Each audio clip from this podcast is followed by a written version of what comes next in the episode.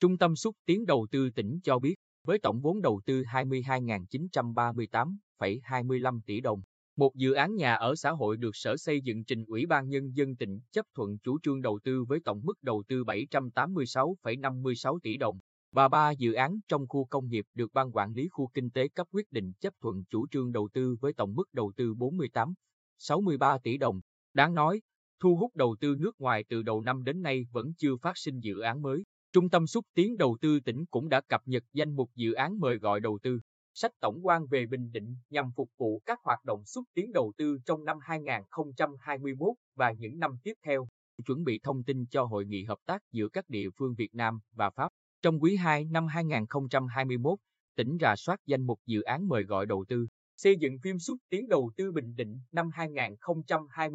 2021-2025, chuẩn bị và tiến hành công tác xúc tiến đầu tư vào các thị trường trọng điểm, triển khai một số hoạt động với các đối tác Nhật Bản, Hàn Quốc, tiếp tục triển khai công bố danh mục dự án và yêu cầu sơ bộ, năng lực kinh nghiệm để mời gọi các nhà đầu tư tham gia đăng ký thực hiện dự án đối với 3 dự án, khu đô thị mới Nhân Bình, khu du lịch eo vượt 1 và 2, đồng thời xem xét về chủ trương đầu tư cho triển khai lựa chọn nhà đầu tư theo hình thức đấu thầu đối với 3 dự án, khu đô thị Bắc Bằng Châu, phường Đập Đá, thị xã An Nhơn, khu đô thị mới phía Bắc khu dân cư Phú Mỹ Lộc, dọc quốc lộ 1A, khu đô thị phía Nam cây xăng dầu Việt Hưng,